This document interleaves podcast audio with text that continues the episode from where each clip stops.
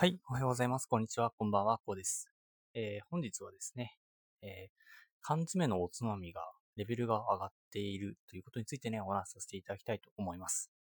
はい、ということでね、と今回というか今日はですね、えー、木曜日なのでおつまみということでね、毎週お話しさせていただいてるんですけど、えー、皆さん、おつまみってやっぱり作るとか、出来合いのものっていうと、まあ考えると思うんですけど、缶詰のおつまみって見たことってありますかね？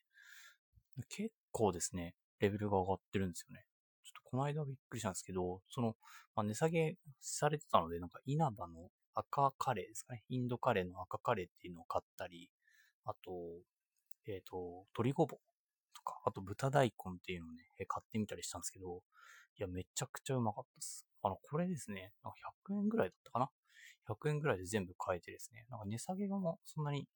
なってるわけじゃなかったので、まあ、ちょっと値下げされてましたけど、まあ、ただもともと100円ぐらいで買えるという代物なのでね。で、温めたらめちゃくちゃうまいんですよ。普通にね、えー、おつまみだけじゃなくてですね、まあ、ご飯のお供でも全然いける、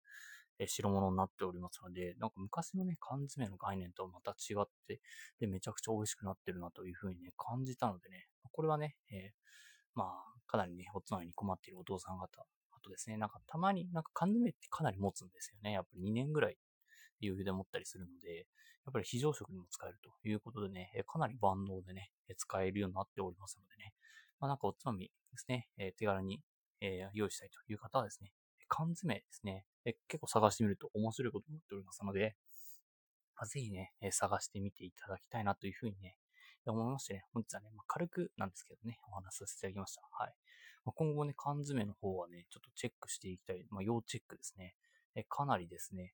えー、レベルが上がっておりますので、いろいろ今後試していきたいと思いますので、皆さんもお試しくしてみてください。それでね、なんか、